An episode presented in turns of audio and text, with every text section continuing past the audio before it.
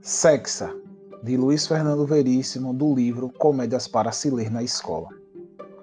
Pai, hum, como é o feminino de sexo? O quê? O feminino de sexo? Não tem. Sexo não tem feminino? Não. Só tem sexo masculino? É. Quer dizer, não, existem dois sexos, masculino e feminino. E como é o feminino de sexo? Não tem feminino. Sexo é sempre masculino. Mas tu mesmo disse que tem sexo masculino e feminino. O sexo pode ser masculino ou feminino. A palavra sexo é masculina. O sexo masculino, o sexo feminino. Não deveria ser assexa? Não. Por que não? Por que não? Desculpe, por que não? Sexo é sempre masculino. O sexo da mulher masculino é. Não.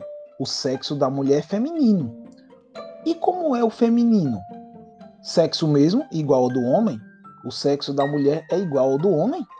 É, quer dizer, olha aqui, tem o sexo masculino e o sexo feminino, certo? Certo. São duas coisas diferentes. Então, como é o feminino de sexo? É igual ao masculino? Mas não são diferentes? Não, ou são. Mas a palavra é a mesma. Muda o sexo, mas não muda a palavra. Mas então, não muda o sexo? É sempre masculino? A palavra é masculina. Não, a palavra é feminina. Se fosse masculina, seria o pal. Chega, vai brincar, vai. O garoto sai e a mãe entra.